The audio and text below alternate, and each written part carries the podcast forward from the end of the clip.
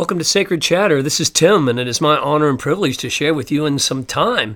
I've decided that today um, I'm going to kind of go on the vulnerable side and kind of share what it's been like to um, live in a home with addiction.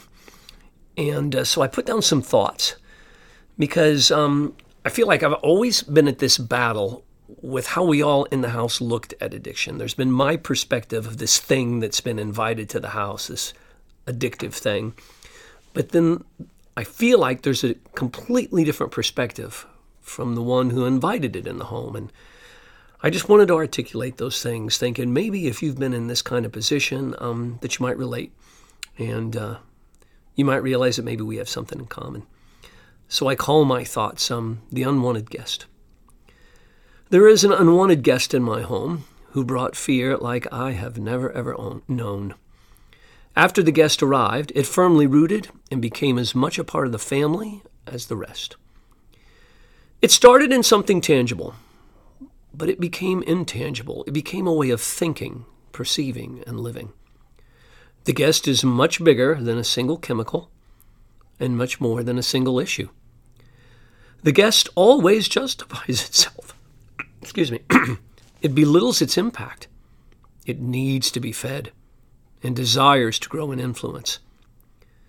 To me, it seems the greater the guest influence, the more the guest hides and strives to be invisible, and the more obvious it becomes to everyone else but the one who invited it in. To me, the guest is the enemy. To you, the one who invited it in, the guest is a needed companion. To me, the guest is larger than life. To you, the guest is minimal and over exaggerated by everybody else, especially me. To me, it costs too much. The guest demands too much. It devours too much and takes everything. To you, it has provided more than anyone will ever understand or appreciate. To me, it steals the ability to be independent. To you, it's a reflection of your independence and frees you from conventional limitations. To me, it blurs a vision of moral code. To you, everything is a result of trying to live in my world and its. To me, it breaks relationships. To you, I break relationships through my inability to embrace the guest. To me, the guest causes you so much pain. To you, the guest eases and medicates your pain. To me, the guest has distorted the concept of love and taught you to be selfish and kept you from self love. To you, the guest has received your complete acceptance and sometimes love. To me, the guest has required my acceptance in order to make you feel loved by me. To you, my hatred of the guest is a lack of trust in your judgment. To me, the guest is unacceptable it's taken too much and it needs too much. To you, the guest is not the enemy. The enemy is my lack of acceptance.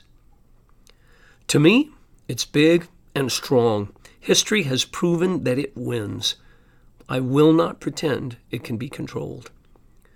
To you, my intolerance is selfish and an attempt to control you and your decisions. To me, Accepting the guest means desiring conflict resolution to the sacrifice of everything else. To you, my lack of accepting your guest is a sign of limited, controlled, and conditional love. To me, loving you while hating the guest is my greatest challenge, my deepest hope, and my single most important prayer. The guest can be described as a repeating grenade the greatest impact is on those closest. However, the shrapnel flies for a great distance and many are wounded, but mostly the one holding the pin that's been pulled. The grenade's greatest achievement is debilitating fear. How does a person live in the same room with a grenade pin already pulled? How do you love the child of God holding the pulled pin? How do you love everybody else who stands too close? How do you love the person and not enable the unwanted guest, it seems utterly impossible. How do you endure the wounds of flying shrapnel while still bleeding from the last explosion? There seems to be no end to the repetitive insanity.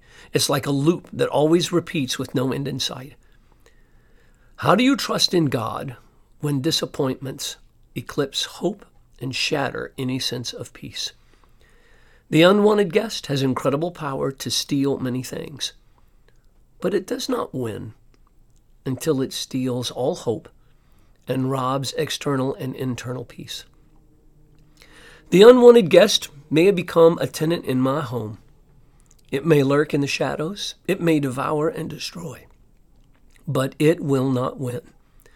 I will pray against it in every room in this house. I will stand beside those hit by its shrapnel. I will no longer pray for the ridiculous. I will not pray that I can fix it. I will not even pray that I will understand it. I will only pray for love unrelenting, unexhausted, and overwhelming love. For only love can heal the wounds. Only love has the incredible strength it takes to make hard decisions. Only love can hold up the courage it takes to face another day. Only through love can the required patience be achieved. Only through love is forgiveness possible.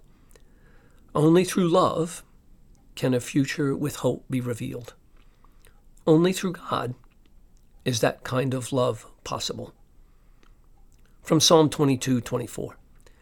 For he did not despise or abhor the affliction of the afflicted. He did not hide his face from me, but heard when I cried to him. Again, Psalm 22 24. I want to pray.